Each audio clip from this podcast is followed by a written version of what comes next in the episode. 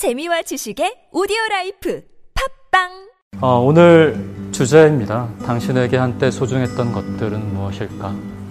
무엇이든 있을 거예요. 그게 무엇인지 찬찬히 한번 헤아려 봤으면 좋겠어요. 퀴즈입니다. 누가 이기주, 꼬마 이기주일까요? 왼쪽? 빵을 들고 있는 꼬마가 접니다. 제가 유치원 때 졸업식 때 개근상을 못 받았어요. 한번 결석을 해서. 근데 남들 다 받는데 저 혼자 못 받으니까 너무 속이 상하는 거예요. 졸업사진을 보이콧했습니다. 안 찍겠다고. 그랬더니 평소 제 습성을 잘 알고 계시는 원장님이 커다란 빵을 하나 들고 오시더니 기주야 빵을 줄 테니 포즈를 취하렴.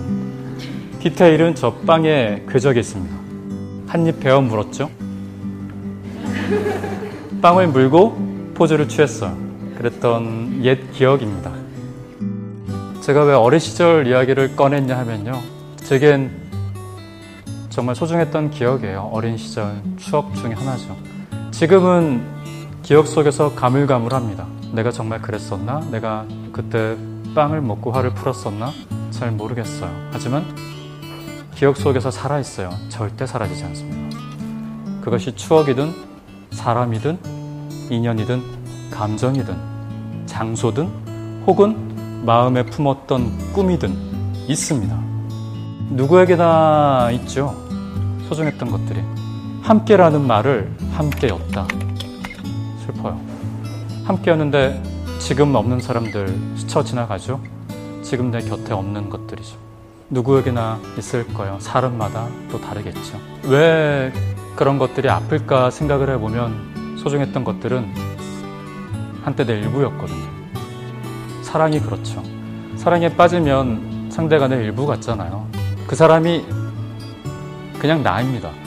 그 사람이 겪는 고통, 그 사람이 겪는 아픔, 그 사람이 느끼는 기쁨 다 내 것 같아요. 정말 애정하면, 정말 아끼면 내 마음에 품어버리는 것이니까.